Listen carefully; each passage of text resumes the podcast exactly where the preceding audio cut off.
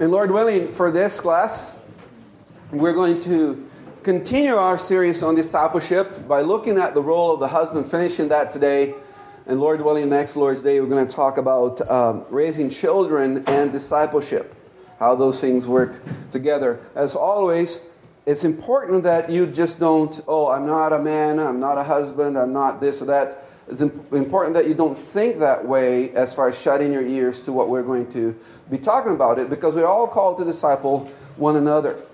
And uh, regardless of our being in the particular group that we're talking about, this is also applicable uh, to you because all scriptures are inspired by God and are profitable for rebuke, for correction, uh, so that we all can be built into the full man of God, a full person of God. So it's important that we um, keep that in mind. We're eventually going to get to uh, Ephesians chapter 5. So if you have a Bible, that's where you should be opening it to, uh, so that we can uh, talk about the husband and the role of the husband as a discipler. Uh, Lord willing, finishing it today. Uh, one of the things that, that we have to be very clear in our heads that discipleship in the nuclear family starts with the husband. That's where it starts. Uh, he is the one who is singled out to be an example of Christ. Now, every Christian is supposed to be an example of Christ, but the scriptures directly say to the husband, You are, are commissioned, are given the duty and the privilege of being an example of Christ in your family. No other member of the family is given that commission directly, it's implied in the scriptures. So it's important that we consider that. So today we're going to be considering how the husband is to love his wife as a, a means to disciple her. And loving his wife is the primary way in which the husband disciples his wife. And the pattern, as we see in the past, of the, the, or the example of the husband's love for his wife is Christ's love for his church, as we saw, well, four weeks ago now, when we pulled out uh, the husband and wife out of the passage, just look at Christ and the church to set up the pattern that we're going to use uh, for the husband and for the wife. All right, so this are the things that we're going to be looking at today. Seven ways in which the husband is to love his wife as he seeks to disciple her. Uh, the love is supposed to be unconditional, sacrificial, with a pure. Uh, that love must be purifying He's to love the wife as he loves himself. And his love nourishes, cherishes, and lead. So that's the outline for this morning. Anticipate us finishing a little earlier. And if that's the case, then uh, there's a couple things from last week's lesson that I'll address today. But it's never safe to assume that we're going to end early. All right, the, the, the, the wife, the husband is to love his wife unconditionally.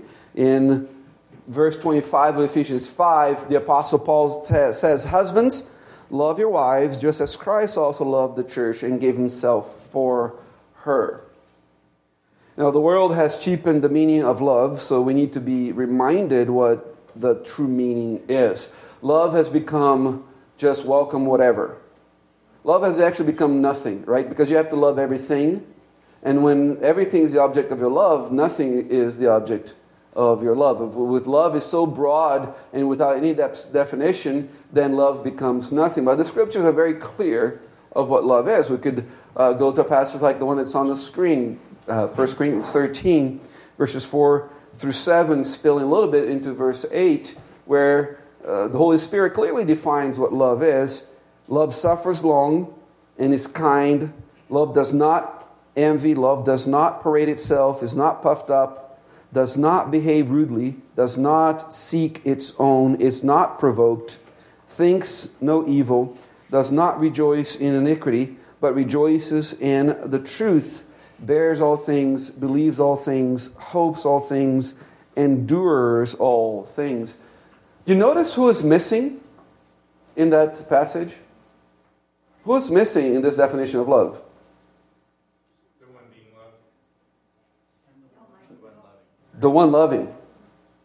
Everything is directed to the other. self is the one that's not uh, present there. So uh, there's this, this idea in the Bible's definition of love that is based, is focused on the one being loved, not on the one loving. The idea of our love for our wives being unconditional has to do with the idea that our love doesn't, for them does not depend upon their worthiness. Love in the scriptures does not depend on the worthiness of the one being loved, of the beloved. Is that, do you agree with that? Yes? No? Maybe? I don't care? I mean, these are all the categories. Yes. And we know that specifically from, from Ephesians 5 because here the pattern is Christ's love. And Christ's love for his church were not, was not determined by the worthiness of the people. It wasn't that we were so worthy that then Christ loved us. As a matter of fact, the Bible says the opposite. For example, in Romans chapter 5, verses 8 and 10, says this God demonstrated his own love toward us in that while we were still sinners, Christ died for us. So it's while we were still unworthy. In verse 10, for if when we were enemies, we were reconciled to God. So see, it's not that Christ saw a bunch of worthy people that he decided to give himself, was because there was a bunch of unworthy people that he decided to, uh, to give himself. So there's this unconditional nature. So what's the application that for a husband as he loves his wife and seeks to disciple his wife? Well, one of them is this that the husband is to seek the good of his wife, whether she deserves it or not. His role is independent of whatever his wife does. Christ like love is not merely a feeling or a passion, it is a commitment. That's why most marriages should not have prenuptial agreements. Does it make sense to you? Do you understand why I'm saying this? That most marriages should not have a prenuptial agreement? What does a prenuptial agreement assumes? That's going to end. You're already making provision for that. But love in the scriptures is a commitment. When you say I do, you're saying I'm not going to break this thing. Marriage always ends as a result of sin. Period. Unless somebody dies. Right? But otherwise, it's a result of sin. So um, we, we shouldn't make provision for that. Now, can you think of any situation where a prenuptial agreement might be um, good or wise to have? Yes. Maybe in the case of a, of a later marriage where there were children involved in the estate. yes. So that's really the only situation I can think of is in a, a marriage in where there's adult children. And to avoid, to, to avoid uh, infighting among the children, to just put their conscience at rest that, uh, that, they're taken care of, that that is there. Otherwise, I don't, there's no need for a uh, prenuptial agreement. And as this, when we think of this idea of unconditional love from, from the husband's part, it is important also that we understand that the husband is to be the initiator in love. Verse, again, Christ initiated, right? 1 John 5 19, 4 19, we love because he first loved us. That's the role of the husband. So the husband is not just responding to the wife's, uh, to the wife's love for him, he's initiating um, that love. This idea this, the, the, that, oh, is, is not mainly to be a loving person is not in the scriptures. The, the, the idea of masculinity in the Bible is the idea of one who initiates uh, love toward the other. Any question of that? On the love, the love of the husband being not conditioned on who the wife is. Okay, the second thing we're going to see here is that not only is the love of the, the husband to be unconditional, it's supposed to be sacrificial. We see that in verse 25 as well when Paul describes, equates love, Christ, just as Christ also loved the church and gave himself for her. The word and there is an equal sign saying that love and giving are the same thing. They're, they're, they're synonymous in this context. And we know that Christ's love is demonstrated on the cross. In chapter 5, verse 2, Paul already told us that, that he loved us by going to the cross. So there's this idea of sacrifice in love. Love is also always costly. Love always costs something to the one loving. That's the pattern that we find in, in the scriptures. So there's this idea of sacrifice. And notice that when we think of sacrifice, as Christ is the pattern for our love for our wives, we also see that in this idea of sacrifice, we have the idea of particularity. It's a particular sacrifice. He, he loves a particular wife in a particular way. Uh, remember what Jesus says? My sheep will hear my voice. It's not some other sheep out there. It's my sheep. It's a particular sacrifice. So God calls the husband to give up his life for his bride. Because that's what Christ did. And I want you to notice that he doesn't say be willing to give up your life. He says give up your life. There's a difference. Do, you, do you notice the difference between those two statements? Be willing to give up your life. Give up your life. What's the difference, Scott?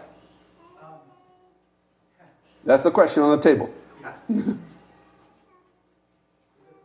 the question is, what's it look like to? No, what's the? What, yeah, what's the difference between the statement "be willing to give up your life" and "give up your life"? Actually doing it. Yes. So be willing if you haven't done it. Yeah, I'm willing to do it, but where is the proof? It's in the pudding, right? Whatever that means. Is the proof is in the doing. So it's actually a call to give up. Not to be willing to if the opportunity comes, but to be selfless there. What, what does it mean to give up one's life? Any ideas on that? Put the other person first. Put the other person first, all right. What else?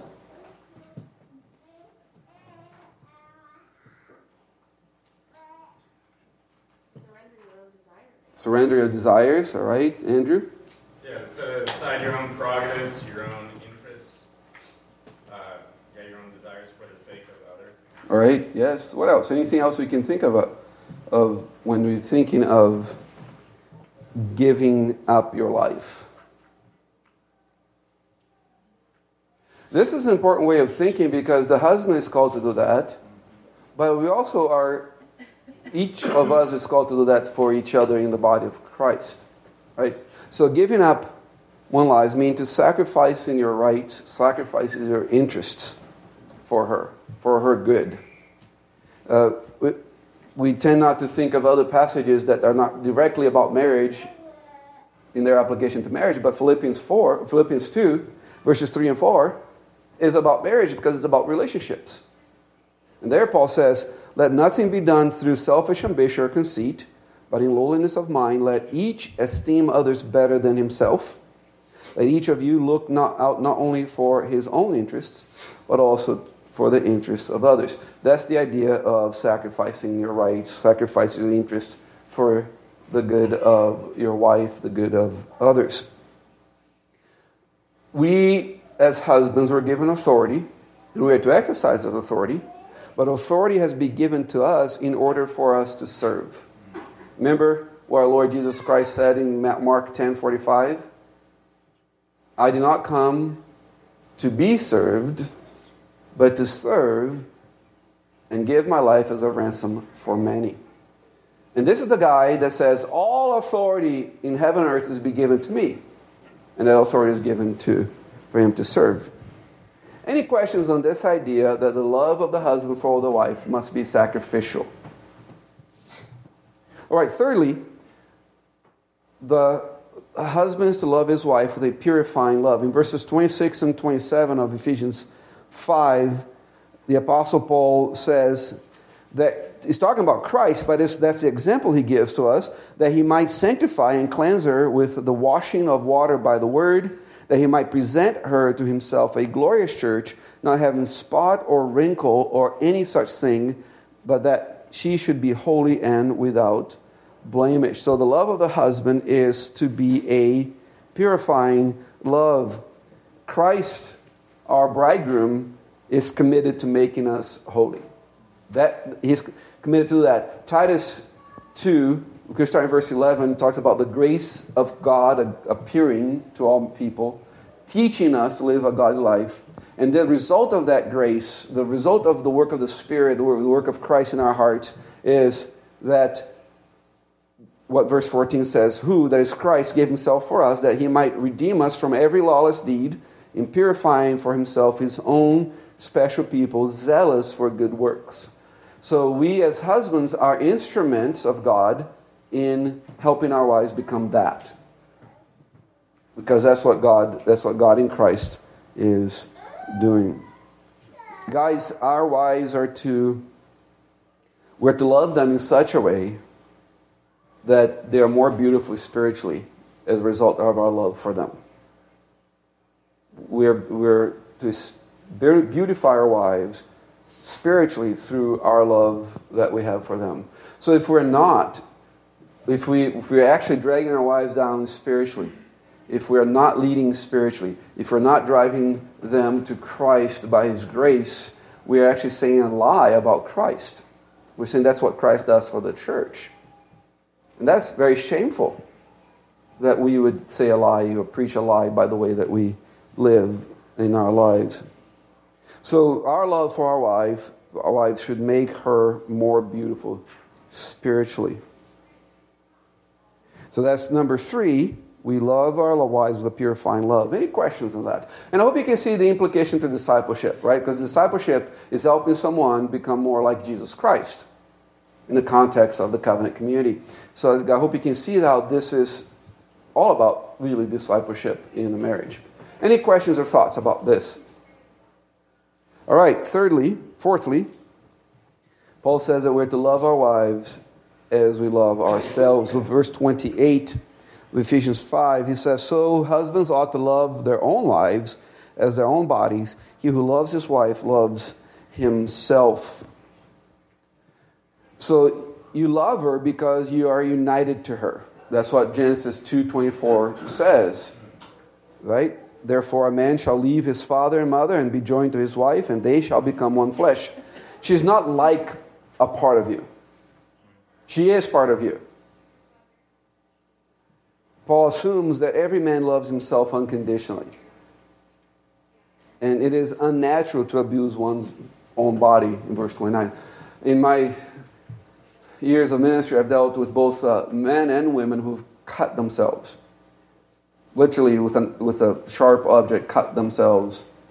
And even the person cutting recognizes that that's not normal, that's unnatural because we naturally love our own bodies, we love our, ourselves. And that's, that's the, the, uh, the, the, the, the, thing that Paul's drawing, drawing on that we all know that we normally are out for our own interest, for our best interest. And Paul says, well, when you're not in that way towards your wife, you're like that person was cutting, damaging his or her body. Because you are so united with your wife that as she suffers, you suffer. As you damage her, you are uh, being damaged. So, in some way, uh, Paul is saying, at least see how this is how this is, serves you. Uh, the, at the very least, if you can't be self-sacrificial, at the very least, see that there's an interest for you in uh, loving your wife as you love yourself. Any comments or question on, on this, on number four? All right, number five, Paul says that we are to love our wives by nourishing her. In verse 29, he says, for one, for no one ever hated his own flesh, but nourishes and cherishes it, just as the Lord does the church. Brothers, uh, Christ has provided richly for us. He doesn't hold anything back. He's given us everything. Look what Peter says. Peter says in 1 Peter 2, verses 1 through 5 Therefore, laying aside all malice, all deceit, hypocrisy, envy, and all evil speaking, as newborn babes, desire the pure milk of the word, that you may grow thereby, if indeed you have tasted that the Lord is gracious. And then he goes on to talk about how God has provided in Christ everything from the foundation up to cause us to grow. And he mixed several imageries of a building, of priesthoods, and to see, to show how God has richly provided for us. We can never say, oh, I, I can't do that because God really didn't provide the strength or the grace or whatever it is that I need for that because He has richly provided for her, for us. So we are to do the same for our wives. We are to love them by nourishing them. To nourish is to provide food so that they can grow. And here is obviously in the spiritual sense. But the scripture says that part of the way the love, the husband loved his wife is to provide for her materially. In 1 Timothy um, 5 8, Paul says, If anyone does not provide for his own, and especially for those of his household, he has denied the faith and is worse than an unbeliever. That's serious, isn't it? A husband who refuses to provide for his family is going to hell. That's what this verse says, isn't it? That, that, that's what it means to be worse than an unbeliever. You're going to be in a hotter space in hell, as it were, than somebody who never proclaimed faith in Christ. So part of nourishing the wife is providing, you know, materially, also providing for um, other needs, emotional needs, if they are biblical. Uh, Peter tells us in 1 Peter 3 7, husbands likewise dwell with them in understanding, with understanding, giving honor to the wife as to the weaker vessel, and as being heirs uh, together of the grace of life, that your prayers may not be hindered. We have to understand our wives. Do you understand your wife? Do you know what makes her tick? Do you know her? Do you know how to bless her? Do you know the things that she enjoys? Do, those are all part of nourishing, uh, nourishing her. We already seen the part of nourishing her is also providing for her spiritual needs.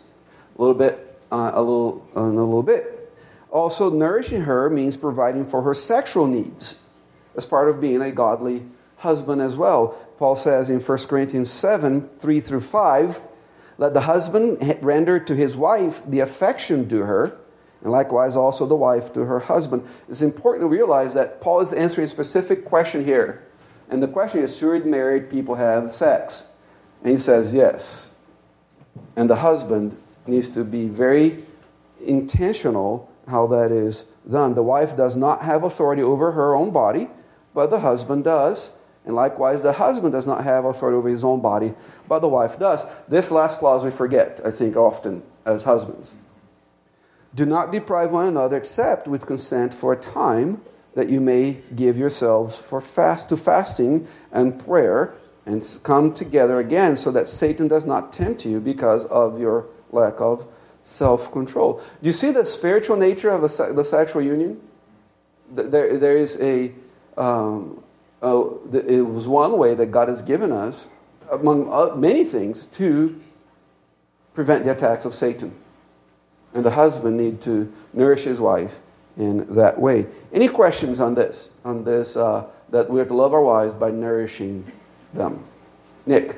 So when you talked about a husband uh, providing for the wife materially, mm-hmm. you said a person who refuses to. Provide. Correct. So you're not talking about someone who's gets disabled or something and literally can't. Correct. Okay. Yes. Or somebody who's unemployed and is looking like crazy for employment, is, pay, no, is making his full time job looking for a job, that's not, uh, 1 Timothy 5 8 doesn't apply to that. Right? It's someone who just, nah. And he, they even say that he's trying, but if there's no evidence, you know, it, it is in the doing that we find the evidence. Any other, any other questions or comments on this idea of, of loving by nourishing? All right, so we also called to love our wives by cherishing her. Verse 29, Paul says that as well. So, brothers, we are to treasure our wife as the most precious treasure in the universe. We're to take time to understand her and give her honor. We saw that already in 1 Peter 3 7. That's part of cherishing her, is actually knowing who she is. We have to be patient and gentle with her. We see that in Colossians 3 9, where we're called not to be bitter towards them. We have to treat her with respect. That's part of cherishing her. In Proverbs 31 11 is about the woman, but there's this comment about the husband. The heart of her husband safely trusts her, so he will have no lack of gain. There's this honor that goes from the husband to the wife that needs to be there as part of cherishing her. We have to express appreciation, affection to her. Again, in Proverbs 31, verse 28, again, about the woman, but his, the husband, her children rise up and call her blessed, her husband also, and he praises her. If we were to ask your wife, when was the last, what was the last praise that you gave her? And the answer is I remember in the summer of 1992, there's a problem with that. The answer has to be he praises me so often with such care and love that I just, I, I, I honestly, I, I can't really list them. There's too many to remember. That, that is how we should, should look at it. Any questions or comments on this idea that uh, we as husbands, as we disciple our wives, we're to love them uh, we're, uh, by cherishing them. All right. In number seven, we are to love them by leading them. In verses 23 and 24, Paul says, For the husband is the head of the wife, as also Christ is the head of the church, and he is the Savior of the body. Therefore, just as the church is subject to Christ, so let the wives be to their own husbands in everything. In the command to submit is implied the command to lead. The husband is to lead. Lead in the word. Leading in the word requires personal, uh, uh, uh, requires personal time in the word. So, you men, young and old, whatever you are, if you are not involved in the word, you cannot lead in the word. You can't always be delegating that leading to someone else. You must lead in the Word. You are the one that at home take the initiative to have devotions. You're the ones that says, okay, we're going to read the Bible now. And we read the Bible. And you're the one that if there are questions, you're going to say, this is the answer, or I'm not sure, but I'll get back to you on, on that as well. So, leading the word requires a grasp of the word. So, no man, no matter who you are, if you're a Christian, you can just say, you know what, I'm not really a student of the Bible. To say that is to say that you're not a Christian. Okay? Uh, leading the word requires a plan for growth. Where's your family going as far as Christ is concerned? Leading the word requires patient instruction in that word. But we are not so only as often supposed to lead in the word, but we're also supposed to lead in righteousness. In verse 27, Paul says that he might present her to himself a glorious church, not having spot or wrinkle or any such thing, that she should be holy and without blemish. How do we do that? How, do we, how are we Christ our wives in that way? By leading in righteousness, by being godly husbands, by growing in holiness. We have to lead in selflessness See that in verses 28 through 30. We have to lead in intimacy. In verse 31, um, Paul says that, uh, quotes uh, Genesis and says, For this reason a man shall leave his father and her mother and be joined to his wife, and they two, the two shall become one flesh. And that involves intimacy. We have to lead in decision making. Whatever you want, dear, is not necessarily leading in decision making. In leading in decision making might actually lead, uh, require you to make decisions that are contrary to what your wife wants. That's part of also leading in love. And as a husband is the head of the wife, the husband is at least four things. He's a provider. Remember 1 Timothy 5 8, worse than an unbeliever. So he's a provider. He's also a prophet. What does that mean? What was the job of the prophet?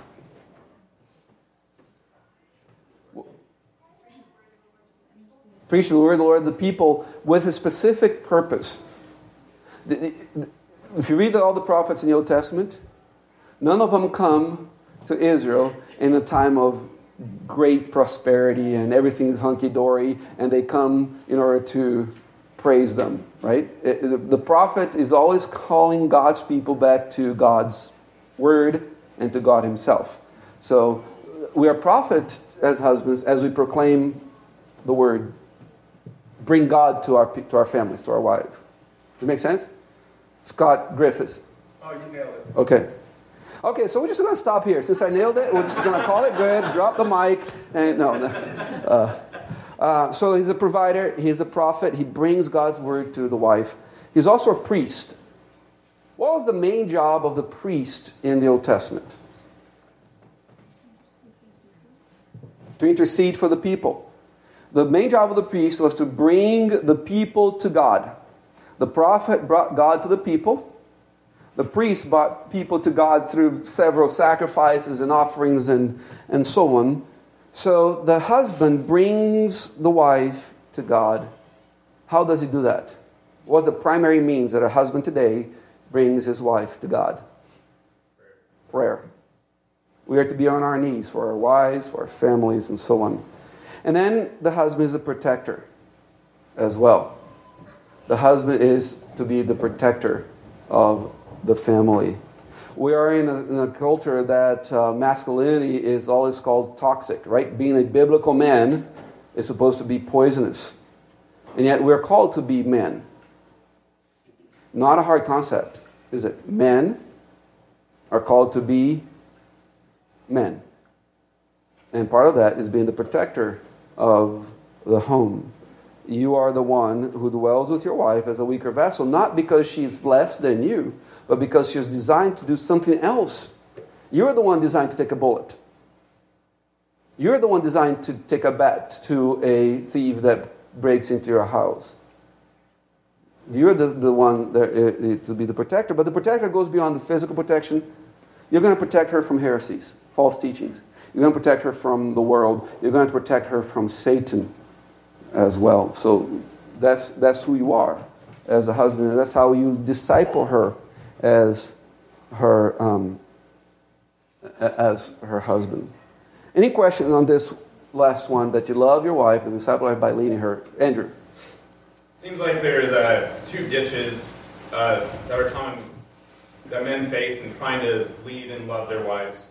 One is in an effort to be compassionate and understanding, doing whatever the wife asks, doing whatever the wife wants, and missing this, more prophetic aspect of it. Mm-hmm. And then there are those who, maybe even in reaction to that, become a little bit too prophetic, mm-hmm. a little bit too too firm in their own convic- convictions, missing the. For every devotion, they put on the camel's hair. Yeah. Right? Yeah.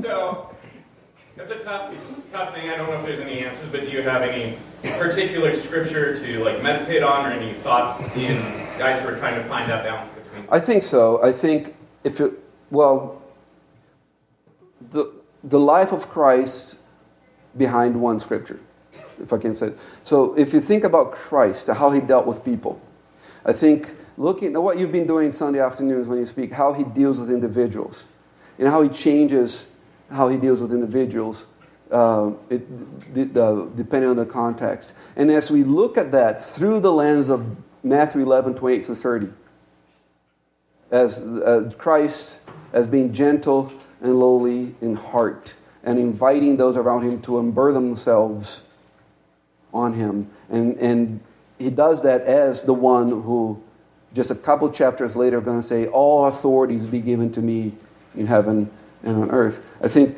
that passage, and as we look at the ministry of Christ through that passage, I think will help us as husbands to stay on the road instead of falling on this ditch and then on this ditch. Does it make sense? Anything, any, any other questions or comments? So, above all, as husbands, we have to love our wives by being a follower of Christ. Right? At the end of the day, that's what's going to mean. We're going to do um, love our wives by being followers of Christ. And we saw that last week, 1 John 5 2. You cannot love the brethren if you don't obey God. Positively, John says that you love the brethren by obeying God's commands. So we can't really love our wives by not if we're not following Christ ourselves. And I think the one thing I want to emphasize as husbands in following Christ is to live a life of repentance. We're going to mess up so many times. I mean, we're in the, Emily and I in the phase of our lives where we're doing a lot of looking back with all the kids leaving the home, uh, getting married, and I just find myself, I feel, I feel so sorry for Teeny often. The firstborn, the guinea pig. so many times I said, oh Lord, you know, the, the, the things we messed up. And I mean, but we didn't just mess up with her, we messed up with Grace and with Alex and with Isaac, and there could be all kinds of accounts. And it's easy to get paralyzed by all our failures. And that's the beauty of repentance. We repent, go in the right direction, and we lead our wives. And that's what we're called to do. This is a tall order to lead our, to be Christ to our wives, but it is what God wants husbands to do.